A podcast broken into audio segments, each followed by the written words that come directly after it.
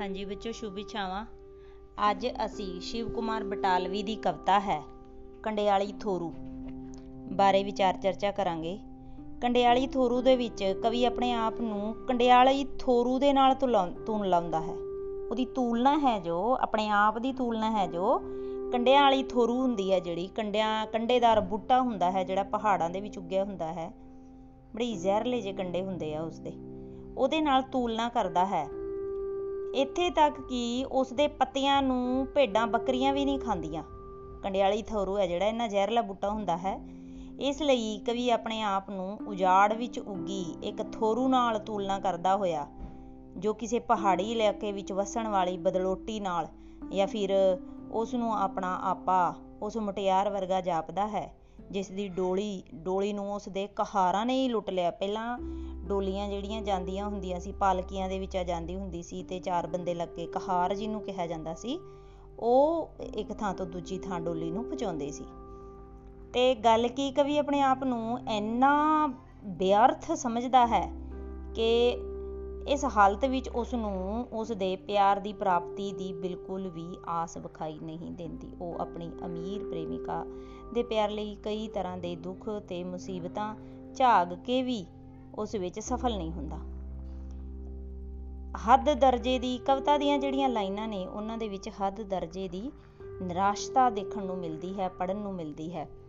ਤੇ ਜਿਹੜਾ ਕਵਿਤਾ ਦਾ ਪਹਿਲਾ ਪੈਰਾ ਹੈ, ਉਸ ਦੇ ਵਿੱਚ ਕਵੀ ਕਹਿੰਦਾ ਹੈ ਕਿ ਮੈਂ ਕੰਡਿਆਲੀ ਥੋਰੂ ਵੇ ਸਜਣਾ, ਉੱਗੀ ਵਿੱਚ ਉਜਾੜਾ, ਜਾਂ ਉੱਡਦੀ ਬਦਲੋਟੀ ਕੋਈ ਵਰਗਈ ਵਿੱਚ ਪਹਾੜਾਂ, ਜਾਂ ਉਹ ਦੀਵਾ ਜਿਹੜਾ ਬਲਦਾ ਪੀਰਾਂ ਦੀ ਦੇੜੀ ਤੇ, ਜਾਂ ਕੋਈ ਕੋਇਲ ਕੰਠ ਜਿਹਦੇ ਦੀਆਂ ਸੁਤੀਆਂ ਜਾਵਣ ਨਾੜਾਂ, ਜਾਂ ਚੰਬੇ ਦੀ ਡਾਲੀ ਵੇ ਕੋਈ, ਜੋ ਬਾਲਣ ਬਣ ਜਾਏ, ਜਾਂ ਮਰਵੇ ਦਾ ਫੁੱਲ ਬਸੰਤੀ, ਜੋ ਠੁੰਗ ਜਾਣ ਗੁਟਾਰਾਂ, ਜਾਂ ਕੋਈ ਬੋਟ ਕੀ ਜਿਸ ਦੇ ਹਾਲੇ ਨੈਣ ਨਹੀਂ ਸਨ ਖੁੱਲੇ ਮਾਰਿਆ ਮਾਲੀ ਕਸ ਗੁਲੇਲਾਂ ਲੈ ਦਾਖਾਂ ਦੀਆਂ ਆੜਾਂ।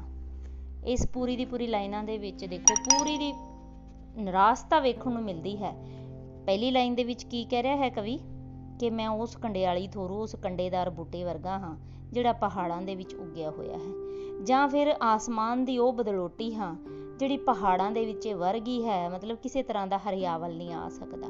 ਜਾਂ ਫਿਰ ਪੀਰਾਂ ਦੀ ਦੇਵੀ ਤੇ, ਜਿਹੜੀ ਪੀਰਾਂ ਦੀ ਦੇਲੀ ਤੇ ਬਲਦਾ ਉਹ ਦੀਵਾ ਹਾਂ, ਜਿਹਦਾ ਚਾਨਣ ਕਿਸੇ ਨੂੰ ਨਸੀਬ ਨਹੀਂ ਹੁੰਦਾ। ਘਰਾਂ ਦੇ ਵਿੱਚ ਦੀਆ ਜਗਦਾ ਹੈ, ਘਰ ਦੇ ਜੀਆਂ ਨੂੰ ਚਾਨਣ ਮਿਲਦਾ ਹੈ। ਪੀਰ ਦੀ ਦੇਲੀ ਤੇ ਜਿਹੜਾ ਦੀਆ ਜਗਦਾ ਹੈ, ਉਹਦੇ ਕੋਈ ਯੂਜ਼ਲੈਸ ਇੱਕ ਤਰ੍ਹਾਂ ਦਾ। ਯੂਜ਼ਲੈਸ ਕੋਈ ਕੰਮਕਾਰ ਦੀ ਲੋੜ ਨਹੀਂ ਪੈਂਦੀ ਉਸ ਚਾਨਣ ਦੀ। ਜਾਂ ਕਹਿੰਦਾ ਹੈ ਕਿ ਉਹ ਕੋਇਲ ਹਾਂ, ਜਿਸ ਦੇ ਗਲਤ ਕੰਠ ਹੈ ਜਿਹੜਾ, ਉਹ ਸੁੱਕ ਗਿਆ ਹੈ। ਆਵਾਜ਼ ਖਤਮ ਹੋ ਗਈ ਹੈ। ਜਾਂ ਕਹਿੰਦਾ ਹੈ ਕਿ ਚੰਬੇ ਦੀ ਡਾਲੀ ਹਾਂ, ਜਿਸ ਨੇ ਬਾਲਣ ਦੇ ਵਿੱਚ ਬਾਲ ਲਈ ਗਈ ਹੈ। ਹੈ ਚੰਬੇ ਦੀ ਡਾਲੀ, ਹੈ ਯੂਜ਼ਫੁਲ ਹੈ? ਚੰਬਾ ਹੈ ਜਿਹੜਾ? ਚੰਬੇ ਦੀ ਕਹਿੰਦਾ ਉਹ ਉਹ ਡਾਲੀ ਹਾਂ, ਜਿਹਦਾ ਬਾਲਣ ਬਣ ਗਿਆ ਹੈ। ਜਾਂ ਫਿਰ ਮਰਵੇ ਦਾ ਬਸੰਤ ਦੇ ਵਿੱਚ ਉੱਗਿਆ ਹੋਇਆ ਉਹ ਮਰਵੇ ਦਾ ਫੁੱਲ ਹਾਂ, ਜਿਹਨੂੰ ਗੁਟਾਰਾਂ ਨੇ, ਜਿਹੜੇ ਪੰਛੀ ਹੈ, ਗਟਾਰ ਹੁੰਦੀ ਹੈ, ਉਹਨੇ ਠੁੰਗ ਲਿਆ ਹੈ। ਜਾਂ ਕੋਈ ਬੋਟ ਬੋਟ ਹੁੰਦਾ ਹੈ, ਬਿਲਕੁਲ ਚਿੜੀ ਦਾ ਬੱਚਾ। ਬੋਟ ਜਿਹਦੀਆਂ ਅੱਖਾਂ ਵੀ ਨਹੀਂ ਖੁੱਲੀਆਂ ਹਨ। ਉਹਦੀਆਂ ਅੱਖਾਂ ਵੀ ਨਹੀਂ ਖੁੱਲੀਆਂ ਹਨ, ਪਰ ਕਹਿੰਦਾ ਹੈ, ਮਾਲੀ ਨੇ ਗੁਲੇਲ ਦੇ ਨਾਲ ਦਾਖਾਂ ਦੀ ਆੜਾਂ ਲੈ ਕੇ ਉਸ ਨੂੰ ਖਤਮ ਕਰ ਦਿੱਤਾ ਹੈ। ਤੇ ਜਿਹੜਾ ਦੂਜਾ ਪੈਰਾ ਹੈ, ਇਸ ਦਾ ਕੰਡਿਆਲੀ ਥੋਰੂ ਦਾ, ਉਹਦੇ ਵਿੱਚ ਕਹਿੰਦਾ ਹੈ ਕਿ ਮੈਂ ਕੰਡਿਆਲੀ ਥੋਰੂ ਵੇ ਸਜਣਾ। ਉੱਗੀ ਕਿਤੇ ਕਰਾਹੇ, ਨਾ ਕਿਸੇ ਮਾਲੀ ਸਿੰਜਿਆ ਮੈਨੂੰ, ਨਾ ਕੋਈ ਸਿੰਜਣਾ ਚਾਹੇ। ਯਾਦ ਤੇਰੀ ਦੇ ਉੱਚੇ ਮਹਿਲੀ ਮੈਂ ਬੈਠੀ ਪਈ ਰੋਵਾਂ, ਹਰ ਦਰਵਾਜ਼ੇ ਲੱਗਾ ਪੈਰਾ, ਆਵਾਂ ਕਿਹੜੇ ਰਾਹੇ। ਇਸ ਦੇ ਵਿੱਚ ਕਵੀ ਹੈ ਜਿਹੜਾ, ਉਹ ਦਿਖਾ ਰਿਹਾ ਹੈ। ਜਿਵੇਂ ਤੁਸੀਂ ਸੂਫੀ ਕਾਵ ਦੇ ਵਿੱਚ ਪੜਿਆ ਹੈ ਕਿ ਸੂਫੀ ਕਵੀ ਹੈ ਜਿਹੜਾ, ਉਹ ਆਪਣੇ ਆਪ ਨੂੰ ਪ੍ਰੇਮਿਕਾ ਦਿਖਾਉਂਦਾ ਹੈ ਤੇ ਪ੍ਰੇਮੀ ਕੌਣ ਹੈ? ਉਹ ਪਰਮਪਿਤਾ ਪ੍ਰਮਾਤਮਾ। ਬੜਾ ਉੱਚਾ ਹੈ, ਉਹਦਾ ਦਰਜਾ ਬੜਾ ਉੱਚਾ ਹੈ। ਉਹਦੇ ਤੱਕ ਪਹੁੰਚ ਕਰਨੀ ਬਹੁਤ ਔਖੀ ਹੈ। ਇਸੇ ਤਰ੍ਹਾਂ ਹੀ ਇਹ ਕਵੀ ਹੈ ਜਿਹੜਾ, ਉਹ ਕਹਿ ਰਿਹਾ ਹੈ ਕਿ ਮੈਂ ਕੰਡਿਆਲੀ ਥੋਰੂਵੇ ਸਜਣਾ, ਉੱਗੀ ਕਿਤੇ ਕਰਾਹੇ, ਐਵੇਂ ਦੇ ਕੁਰਾਹੇ। ਮਤਲਬ ਕਿ ਜਿਹੜੇ ਰਾਹ ਤੇ ਕੋਈ ਆਂਦਾ ਜਾਂਦਾ ਹੀ ਨਹੀਂ। ਉੱਥੇ ਉੱਗੀ ਹੋਈ ਹਾਂ, ਨਾ ਕਿਸੇ ਮਾਲੀ ਸਿੰਜਿਆ ਮੈਨੂੰ, ਨਾ ਕੋਈ ਸਿੰਜਣਾ ਚਾਹੇ। ਕਹਿੰਦਾ, ਮੈਨੂੰ ਕਿਸੇ ਮਾਲੀ ਨੇ ਪਾਣੀ ਨਹੀਂ ਦਿੱਤਾ। ਬੂਟੇ ਨੂੰ ਮਾਲੀ ਪਾਣੀ ਦਿੰਦਾ ਹੈ। ਮੈਨੂੰ ਕੋਈ ਮਾਲੀ ਵੀ ਨਸੀਬ ਨਹੀਂ ਹੋਇਆ ਪਾਣੀ ਦੇਣ ਵਾਲਾ। ਯਾਦ ਤੇਰੀ ਦੇ ਉੱਚੇ ਮਹਿਲੀ, ਮੈਂ ਬੈਠੀ ਪਈ ਰੋਵਾਂ। ਤੇਰੀ ਯਾਦਾਂ ਦੇ ਬੜੇ ਮਹਿਲ ਉਸਾਰੇ ਹੋਏ ਨੇ ਤੇ ਇਸ ਕਰਕੇ ਬਰਾਗ ਦੇ ਵਿੱਚ ਰੋ ਰਹੀ ਹਾਂ। ਹਰ ਦਰਵਾਜ਼ੇ ਲੱਗਾ ਪੈਰਾ, ਆਵਾਂ ਕਿਹੜੇ ਰਾਹੇ? ਹਰ ਦਰਵਾਜ਼ੇ ਲੱਗਾ ਪੈਰਾ ਮੀਨਸ ਕਿ ਹਰ ਥਾਂ ਅੜਚਨ ਹੈ ਕਿ ਜਿਵੇਂ ਸੂਫੀ ਕਵੀ ਦੱਸਦੇ ਹਨ, ਜਿਵੇਂ ਇੱਕ ਸੂਫੀ ਕਵੀ ਦੱਸਦੇ ਹਨ ਨਾ ਕਿ ਕਿਵੇਂ ਪਹਿਰੇ ਲੱਗੇ ਹੋਏ ਹੈ? ਪਹਿਰੇ ਕਿੱਦਾਂ ਲੱਗੇ ਹੋਏ ਹੈ? ਕਿਉਂਕਿ ਸਾਡੇ ਵਿੱਚ ਇੰਨੀਆਂ ਕਮੀਆਂ ਹੁੰਦੀਆਂ ਹੈ ਤੇ ਅਸੀਂ ਉਸ ਪਰਮਪਿਤਾ ਪਰਮਾਤਮਾ ਨੂੰ ਪ੍ਰਾਪਤ ਨਹੀਂ ਕਰ ਸਕਦੇ। ਮੈਂ ਫਿਰ ਅਗਲਾ ਜਿਹੜਾ ਤੀਜਾ ਪੈਰਾ ਹੈ, ਉਹਦੇ ਵਿੱਚ ਕੀ ਕਹਿੰਦਾ ਹੈ? ਕਿ ਮੈਂ ਉਹ ਚੰਦਰੀ ਜਿਸ ਦੀ ਡੋਲੀ ਲੁੱਟ ਲਈ ਆਪ ਕਾਰਾਂ, ਕਹਾਰਾਂ ਸੋਰੀ ਕਹਾਰਾਂ ਹੈ ਬੰਨਣ ਦੀ ਥਾਂ ਬਾਬਲ ਜਿਸ ਦੇ ਆਪ ਕਲੀਰੇ ਲਾਹੇ, ਕੂਲੀ ਪਟ ਉਮਰ ਦਾ, ਦੀ ਚਾਦਰ ਹੋ ਗਈ ਲੀਰਾਂ ਲੀਰਾਂ ਉੜਕ ਗਏ ਵੇ ਢੋਵਾਂ ਵਾਲੇ ਪਲੰਗ ਵਸਲ ਲਈ ਡਾਹੇ। ਇਹਦੇ ਵਿੱਚ ਕੀ ਹੈ ਕਿ ਜਿਹੜੇ ਸੱਜਰੇ ਖਿਆਲ ਨੇ, ਉਹ ਸਾਰੇ ਦੇ ਸਾਰੇ ਖਤਮ ਹੋ ਗਏ ਹਨ। ਕਹਿੰਦੇ ਬਾਬਲ ਹੈ ਜਿਹੜਾ ਬੇਟੀ ਦਾ ਜਦੋਂ ਵਿਆਹ ਕਰਦਾ ਹੈ, ਉਸ ਸਮੇਂ ਕਲੀੜੇ ਵੰਦਾ ਹੈ। ਕਹਿੰਦਾ ਉਹਨੇ ਆਪੇ ਹੀ ਤੋੜ ਤੋੜ ਲਏ ਨੇ ਕਲੀੜੇ, ਸੁੱਟ, ਪਰਾਂ ਸੱਟਦੇ ਨੇ ਤੋੜ ਕੇ। ਤੇ ਕਹਿੰਦਾ ਹੈ ਕਿ ਉਹ ਮੇਰੀ ਕਿਸਮਤ, ਕਹਿੰਦਾ ਉਸ ਚੰਦਰੀ ਔਰਤ ਵਰਗੀ ਹੁੰਦੀ ਹੈ ਜਿਹਦੇ ਡੋਲੀ ਨੂੰ ਕਹਾਰ ਹੀ ਆਪੇ ਲੁੱਟ ਲੈਣ। ਪਹਿਲੇ ਨੰਬਰ ਜਿਹੜਾ 4 ਹੈ, ਉਹਦੇ ਵਿੱਚ ਕਹਿੰਦਾ ਹੈ ਕਿ ਮੈਂ ਕੰਡਿਆਲੀ ਥੋਰੂਵੇ ਸਜਣਾ, ਉੱਗੀ ਵਿੱਚ ਜੋ ਬੇਲੇ, ਨਾ ਕੋਈ ਮੇਰੀ ਛਾਵੇਂ ਬੈਠੇ, ਨਾ ਮਤ, ਨਾ ਪਤ ਖਾਵਣ ਲੇਲੇ। ਮੈਂ ਰਾਜੇ ਦੀ ਵਰਦੀ ਅੜਿਆ, ਤੂੰ ਰਾਜੇ ਦਾ ਜਾਇਆ, ਤੂਈਓ ਦਸਵੇਂ ਮੋਹਰਾਂ ਸਾਵੇਂ ਮੁੱਲ ਕੀ ਪਾਵਣ ਧੇਲੇ ਇਹਦੇ ਵਿੱਚ ਕੀ ਕਹਿ ਰਿਹਾ ਹੈ? ਕੰਡਿਆਲੀ ਥੋਰੂ ਹੈ। ਕੰਡਿਆਂ ਵਾਲਾ ਬੂਟਾ ਹੈ ਜਿਹਦੀ ਕੋਈ ਵੈਲਿਊ ਨਹੀਂ। ਉਹ ਇਹ ਆਪਣੇ ਆਪ ਨੂੰ ਦਰਸਾ ਰਿਹਾ ਹੈ ਤੇ ਕਹਿੰਦੇ ਕਿ ਬੇਲਿਆਂ ਦੇ ਵਿੱਚ ਉੱਗੀ ਹੋਈ ਹਾਂ ਮੈਂ। ਲੇਕਿਨ ਮੇਰੀ ਨਾ ਦੀ ਛਾਵੇਂ, ਮੇਰੀ ਛਾਂ ਦੇ ਵਿੱਚ ਕੋਈ ਨਾ ਬਹਿੰਦਾ ਹੈ।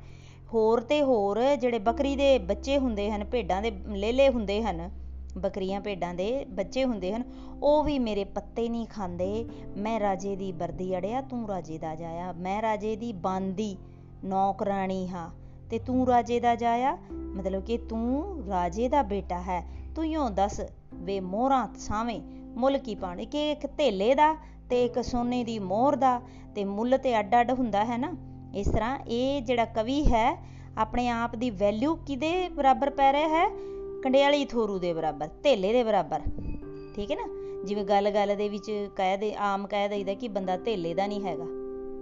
ਜਾਂ ਇਹਨੇ ਤੇ ਗੱਲ ਹੀ ਧੇਲੇ ਦੀ ਨਹੀਂ ਕੀਤੀ, ਮਤਲਬ ਕਿ ਕੋਈ ਵੈਲਿਊ ਹੀ ਨਹੀਂ ਹੈ ਨਾ ਅਨਵੈਲਿਊਏਬਲ ਤੇ ਪੰਜਵਾਂ ਪੈਰਾ ਹੈ ਜਿਹੜਾ, ਉਹਦੇ ਵਿੱਚ ਕਹਿੰਦਾ ਹੈ, ਸਿਖਰ ਦੁਪਹਿਰਾਂ ਜੇਠ ਦੀਆਂ ਨੂੰ ਸਾਉਣ ਕਿਵੇਂ ਮੈਂ ਆਖਾਂ, ਚੋਹੀ ਕੁੰਟੀ ਭਾਵੇਂ ਲੱਗਣ ਲਖਤੀਆਂ ਦੇ ਮੇਲੇ, ਤੇਰੀ ਮੇਰੀ ਪ੍ਰੀਤ ਦਾੜਿਆ ਓਯੋ ਹਾਲ ਸੂ ਹੋਇਆ ਜੋ ਚਕਵੀ ਪਹਿਚਾਨ ਨਾ ਸਕੇ ਚਨ ਚੜਿਆ ਦਿਓ ਵੇਲੇ। ਇਹਦੇ ਵਿੱਚ ਕੀ ਕਿਹਾ ਹੈ?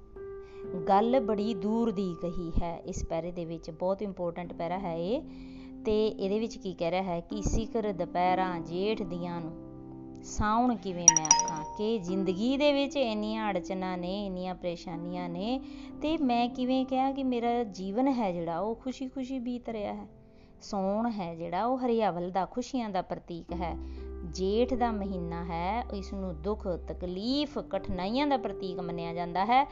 ਚੌਹੀ ਕੁੰਟੀ, ਚਾਰ ਕੁੰਟਾਂ, ਮਤਲਬ ਕਿ ਚਾਰ ਜਿਹੜੇ ਖੂੰਟ ਕਹਿੰਦੇ ਆ, ਦਿਸ਼ਾਵਾਂ ਉੱਤਰ, ਦੱਖਣ ਪੂਰਬ ਪੱਛਮ, ਭਾਵੇਂ ਲੱਗਣ ਲੱਖ ਤੀਆਂ ਦੇ ਮੇਲੇ, ਇਨ ਚਾਰੇ ਕੁੰਡਾਂ ਵਿੱਚ ਭਾਵੇਂ ਚਪੇਰੇ ਤੀਆਂ ਦੇ ਮੇਲੇ ਲੱਗੇ ਹੋਣ, ਬਾਗੀਆਂ ਪਾਉਂਦੇ ਲੋਕ ਘੁੰਮ ਰਹੇ ਹੋਣ, ਪਰ ਉਹਨੂੰ, ਉਹਦੇ ਲਈ ਕੁਝ ਵੀ ਨਹੀਂ ਹੈ, ਉਹਦੇ ਲਈ ਵਿਰਾਨਾ ਹੈ, ਇੰਨਾ ਨਿਰਾਸ਼ ਹੋਇਆ ਹੋਇਆ ਹੈ ਕਵੀ।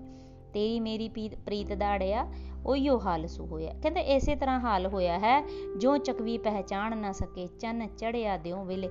ਇਹ ਜਿਹੜੀ ਲਾਈਨ ਹੈ, ਇਹ ਬੜੀ ਦੂਰ ਦੀ ਕਹੀ ਹੈ। ਜਿਵੇਂ ਆਪਾਂ ਕਹਿ ਦਿੰਦੇ ਹੁੰਦੇ ਆ ਕਿ ਪ੍ਰਮਾਤਮਾ ਦਾ ਜਿਹੜਾ ਵਾਸ ਹੈ, ਉਹ ਸਾਡੇ ਅੰਦਰ ਹੈ। ਲੇਕਿਨ ਦਿਖਦਾ ਕਿਸੇ ਨੂੰ ਨਹੀਂ। ਜਿਹੜੇ ਚਕਵੀ ਹੈ ਚਕੋਰ ਉਹਨੂੰ ਚੰਨ ਨੂੰ ਜਿਹੜਾ ਦੇਖਦਾ ਹੈ, ਜਿਸ ਤਰ੍ਹਾਂ ਕਈ ਵਾਰੀ ਦਿਨ ਦੇ ਵਿੱਚ ਵੀ ਚੰਨ ਚੜਿਆ ਹੁੰਦਾ ਹੈ, ਲੇਕਿਨ ਦਿਖਦਾ ਨਹੀਂ, ਕਹਿੰਦੇ ਉਹੀ ਹਾਲ ਸਾਡਾ ਹੈ। ਅਸੀਂ ਵੀ ਇਸੇ ਤਰ੍ਹਾਂ ਪਹਿਚਾਨ ਨਹੀਂ ਸਕਦੇ। ਅੱਗੇ ਕਹਿੰਦਾ ਹੈ ਕਿ ਮੈਂ ਕੰਡਿਆਲੀ ਥੋਰੂ ਸੱਜਣਾ, ਉੱਗੀ ਵਿੱਚ ਜੋ ਬਾਗਾਂ, ਮੇਰੇ ਮੁੱਢ ਬਣਾਈ ਵਰਮੀ ਕਾਲੇ ਫਨੀਅਰ ਨਾਗਾ, ਮੈਂ ਮੁਰਗਾਈ ਮਾਨਸਰਾਂ ਦੀ ਜੋ ਫੜ ਲਈ ਕਿਸੇ ਸ਼ਿਕਰੇ, ਜਾਂ ਕੋਈ ਲਾਲੀ ਪੈਰ ਸੰਧੂਰੀ ਨੋਚ ਲਏ ਜਿਹਦੇ ਕਾਗਾ ਹੁਣ ਇਹਦੇ ਵਿੱਚ ਕੀ ਕਹੀ ਹੈ ਕਿ ਮੈਂ ਉਹ ਕੰਡਿਆਂ ਵਾਲਾ ਬੂਟਾ ਹਾਂ ਸਜਣਾ, ਉੱਗੀ ਵਿੱਚ ਜੋ ਬਾਗਾਂ, ਜੋ ਬਾਗ ਦੇ ਵਿੱਚ ਉੱਗਿਆ ਹੋਇਆ ਹੈ। ਮੇਰੇ ਮੁੱਢ ਬਣਾਈ ਵਰਮੀ ਵਰਮੀ ਹੁੰਦੀ ਹੈ, ਜਿਹੜੇ ਫਨੀਅਰ ਨਾਗ ਨੇ ਨਾ, ਉਹਨਾਂ ਦਾ ਬਿੱਲ, ਇੱਕ ਤਰ੍ਹਾਂ ਦਾ ਉਹਨੂੰ ਵਰਮੀ ਕਹਿੰਦੇ ਆ। ਵਰਮੀ ਵੀ ਕਹਿੰਦੇ ਆ, ਇੱਕ ਸ਼ਬਦ ਹੋਰ ਕਹਿੰਦੇ ਆ, ਜਿਹੜਾ ਹੁਣ ਮੇਰੇ ਦਿਮਾਗ ਦੇ ਵਿੱਚ ਨਹੀਂ ਹੈਗਾ। ਤੇ ਕਹਿੰਦਾ ਕਿ ਮੈਂ ਉਹ, ਉਹਨਾਂ ਨੇ ਮੇਰੇ ਅੱਗੇ, ਇਹ ਫਨੀਅਰ ਨਾਗਾ ਨੇ ਐਵੇਂ ਵਰਮੀ ਬਣਾਈ ਹੋਈ ਹੈ। ਤੇ ਕਹਿੰਦਾ ਹੈ ਕਿ ਮੈਂ ਮੁਰਗਾਈ ਮਾਨ ਸਰਾਂ ਦੀ ਜੋ ਫੜ ਲਈ ਕਿਸੇ ਸ਼ਿਕਰੇ, ਕਿ ਮੈਂ ਤੇ ਮਾਨ ਸਰੋਵਰ ਦੀ ਉਹ ਮੁਰਗਾਈ ਹਾਂ ਜਿਹੜੀ ਸ਼ਿਕਰੇ ਨੇ ਫੜ ਲਈ ਹੈ। ਜਿਵੇਂ ਬੁਗਲੇ ਵਰਗਾ ਹੁੰਦਾ ਹੈ ਕਿ ਸ਼ਿਕਰਾ ਉਹਨੇ ਫੜ ਲਈ ਹੈ। ਜਾਂ ਲਾ, ਜਾਂ ਕੋਈ ਲਾਲੀ ਪੈਰ ਸੰਧੂਰੀ, ਕਿ ਮੈਂ ਲਾਲੀ ਹਾਂ, ਮੇਰੇ ਪੈਰ ਸੰਧੂਰੀ ਹੋਏ ਹੋਏ ਨੇ। ਤੇ ਪੈਰ ਕਿੰਨੇ ਨੋਚੇ ਨੇ? ਕਿਨੇ ਖਾ ਲਏ ਨੇ? ਕਾਗਾ ਨੇ। ਕਾਂ ਹੁੰਦਾ ਹੈ ਜਿਹੜਾ ਉਹਨਾਂ ਨੇ ਖਾ ਲਏ ਨੇ, ਕਹਿੰਦੇ ਉਹਦੇ ਵਰਗੀ ਵੀ ਹਾਂ। ਸਤਵਾਂ ਪੈਰਾ ਹੈ ਜਿਹੜਾ ਉਹਦੇ ਵਿੱਚ ਕਹਿੰਦਾ ਹੈ ਕਿ ਜਾਂ ਸੱਸੀ ਦੀ ਭੈਣ ਵੇ ਦੂਜੀ, ਕੰਮ ਜਿਹਦਾ ਬਸ ਰੋਣਾ, ਲੁੱਟ ਖੜਿਆ ਜਿਹਦਾ ਪੁੰਨੂ ਹੋਤਾ ਪਰ ਆਈਆਂ ਨਾ ਜਾਗਾ, ਬਾਗਾਂ ਵਾਲਿਆਂ ਤੇਰੀ ਬਾਗੀ ਹੁਣ ਜੀ ਨਹੀਂਓ ਲੱਗਦਾ। ਖੜੀ ਖਲੋਤੀ ਮੈਂ ਵਾੜਾਂ ਵਿੱਚ, ਸੌ ਸੌ ਦੁਖੜੇ ਚਾਗਾ ਇਹਦੇ ਵਿੱਚ ਬਾਗਾਂ ਵਾਲਾ ਕੌਣ ਹੈ? ਬਾਗਾਂ ਵਾਲਾ ਹੈ ਉਹ ਪਰਮਪਿਤਾ ਪਰਮਾਤਮਾ, ਜਿਨੇ ਇਹ ਸਾਰੀ ਦੀ ਸਾਰੀ ਸ੍ਰਿਸ਼ਟੀ ਸਜਾਈ ਹੋਈ ਹੈ। ਇਹਨੂੰ ਕੀ ਕਹਿ ਰਿਹਾ ਹੈ ਕਿ ਮੈਂ ਤੇ, ਮੈਨੂੰ ਐ ਲੱਗਦਾ ਹੈ, ਮੈਂ ਤੇ ਸੱਸੀ ਦੀ ਦੂਜੀ ਭੈਣ ਆ, ਜਿਨੇ ਰੋ ਰੋ ਕੇ ਦਿਨ, ਮਤਲਬ ਕਿ ਦਿਨ ਰਾਤ ਜਿਹੜੀ ਰੋਂਦੀ ਰਹਿੰਦੀ ਹੈ, ਹੈਨਾ? ਕਹਿੰਦਾ ਹੈ ਕਿ ਜਾਂ ਸੱਸੀ ਦੀ ਭੈਣ ਵੀ ਦੂਜੀ, ਕੰਮ ਜਿਹਦਾ ਬਸ ਰੋਣਾ, ਜਿਹਦਾ ਕੰਮ ਰੋਣਾ ਹੀ ਹੈ ਬਸ, ਲੁੱਟ ਖੜਿਆ ਜਿਹਦਾ ਪੁੰਨੂ ਹੋਤਾ। ਹੋਤ ਕੌਣ ਨੇ? ਉਠਾਂ ਵਾਲੇ ਨੇ। ਤੁਸੀਂ ਪਲੱਸ 1 ਦੇ ਵਿੱਚ ਪੜਿਆ ਸੀ ਸੱਸੀ ਪੁੰਨੂ ਦੀ ਗਾਥਾ? ਕਹਿੰਦੇ ਮੈਂ ਉਹਦੇ ਵਰਗੀ ਆ। ਤੇ ਕਹਿੰਦਾ ਬਾਗਾਂ ਵਾਲਿਆਂ ਤੇਰੇ ਬਾਗੀ ਹੁਣ ਜੀ। ਬਾਗਾਂ ਵਾਲੇ ਆ ਕਿ ਸ੍ਰਿਸ਼ਟੀ ਦੇ ਰਚਨਹਾਰ? ਹੁਣ ਤੇਰੀ ਸ੍ਰਿਸ਼ਟੀ ਦੇ ਵਿੱਚ ਜੀ ਨਹੀਂ ਲੱਗਦਾ। ਖਲੀ ਖਲੋਤੀ, ਮੈਂ ਵਾੜਾਂ ਵਿੱਚ ਸੋ ਸੋ ਦੁਖੜੇ ਚਾਗਾ ਕਿ ਵਾੜ ਦਿੱਤੀ ਹੋਈ ਹੈ ਤੂੰ, ਪਰ ਮੈਂ ਸੋ ਸੋ ਦੁਖੜੇ ਹੰਡਾ ਰਹੀ ਹਾਂ। ਇਸ ਤਰ੍ਹਾਂ ਇਹ ਕਡਿਆਲੀ ਥੋਰੂ ਬੜੀ ਲੰਮੀ ਕਵਿਤਾ ਹੈ 2 ਦਿਨ ਦੇ ਵਿੱਚ ਪੂਰੀ ਹੋਊਗੀ। ਪਹਿਲਾਂ ਬੱਚਿਓ, ਤੁਸੀਂ ਇਸ ਦੀ ਪ੍ਰਸੰਗ ਸਹਿਤ ਵਿਆਖਿਆ ਕਰਨੀ ਹੈ, ਉਸ ਤੋਂ ਬਾਅਦ ਤੁਸੀਂ ਇਸ ਦਾ ਸਾਰ ਲਿਖਣਾ ਹੈ, ਫਿਰ ਇਸ ਦੇ ਪ੍ਰਸ਼ਨ ਉੱਤਰ ਕਰਨੇ ਹਨ।